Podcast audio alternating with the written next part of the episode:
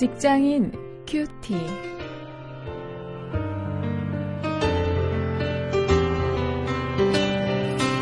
여러분 안녕하십니까? 5월 20일 오늘도 함께 말씀 나눌 저는 원용일입니다. 오늘도 어제 말씀에 이어서 출애굽기 21장 23절부터 25절 말씀을 가지고 일터 윤리를 주제로 말씀을 생각하시겠습니다. 오늘의 제목은 일터에서 생기는 갈등의 해결책은 이런 제목입니다.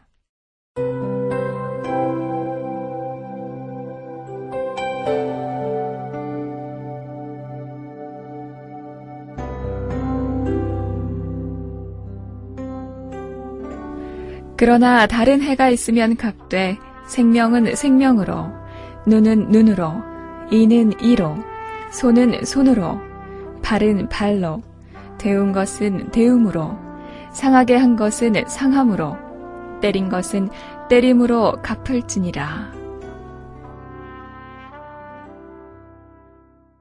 오늘 본문에 보면 우리가 동해보복법이라고 얘기하는 그 단서가 발견되고 있습니다. 아, 율법의 상해법 안에 들어있는 이 동해보복법은 어떤 의미를 가지고 있는 것인가 한번 생각해 봅니다. 피는 피로 갚고 생명은 생명으로 보상하게 해서 이 끝없는 복수를 유발하는 것인가요? 우리가 흔히 그렇게 이야기하죠. 예, 구약의 탈리오법, 그 함무라비 법전에 근거를 두고 있는 이 법을 그렇게 생각을 합니다. 그러나 그것이 아닙니다. 이 동해 복수법의 이 본질은 공정성에 있습니다. 눈을 상한 사람은 자신이 눈을 상한 것 그 이상으로 보복하지 말라는 것이 이 동해 보복법, 동해 복수법의 본질입니다. 같은 정도로만 보복을 하고 그 이상은 보복하지 말게 하는 것입니다. 이렇게 제대로 이해하면 이 동해복수법이 공정성이 있다는 것을 알 수 있죠.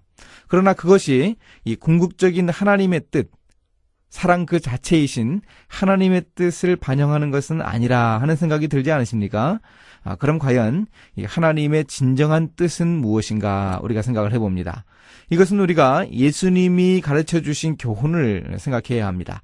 마태복음 5장 38절부터 42절에서 예수님이 동해 보복법을 넘어서는 대인 관계의 윤리를 말씀하시는 그 구절을 어, 참고해서 생각하시겠습니다.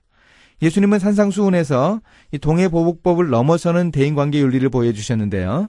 어, 이렇게 말씀하십니다.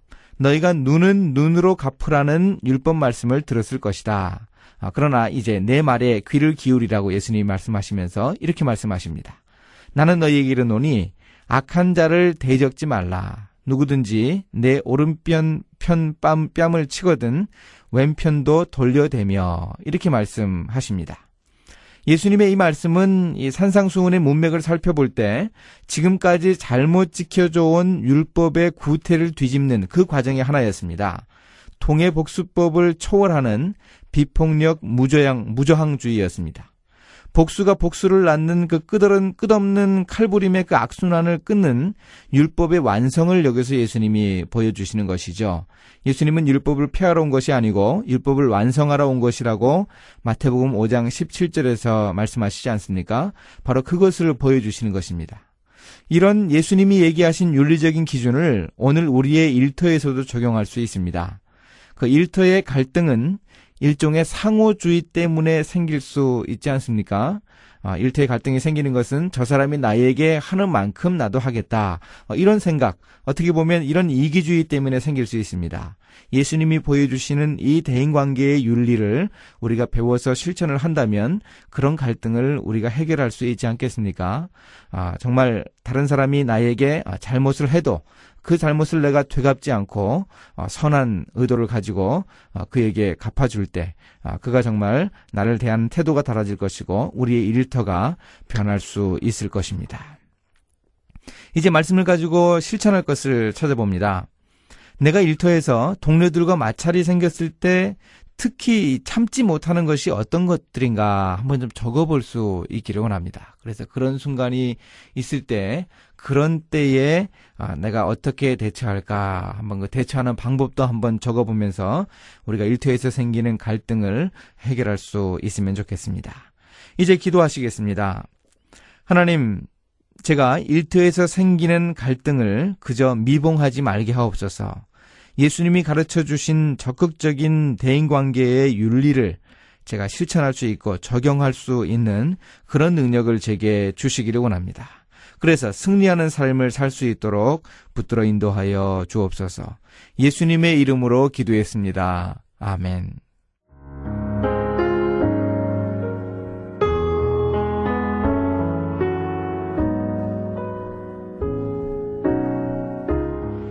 곰을 잡기 위해서 무거운 말뚝을 매달아서요. 거기에 꿀벌통을 달아놓는다고 해요. 곰은 꿀을 먹으려고 그 말뚝을 밀치죠. 그러면 말뚝이 되돌아와서 곰을 때립니다. 그러면 곰은 화가 나서 말뚝을 다시 더욱 세게 쳐요. 어떻겠어요? 그럴수록 여전히 강한 반발력으로 말뚝이 돌아오죠. 뭐 곰은 말뚝에 맞아 죽을 정도로 계속해서 반복해 말뚝을 친다고 해요. 자, 다른 사람에게 해를 입었다고 똑같이 복수를 하는 것도 바로 이런 어리석은 곰과 같은 행동은 아닐지 생각해 보도록 하죠.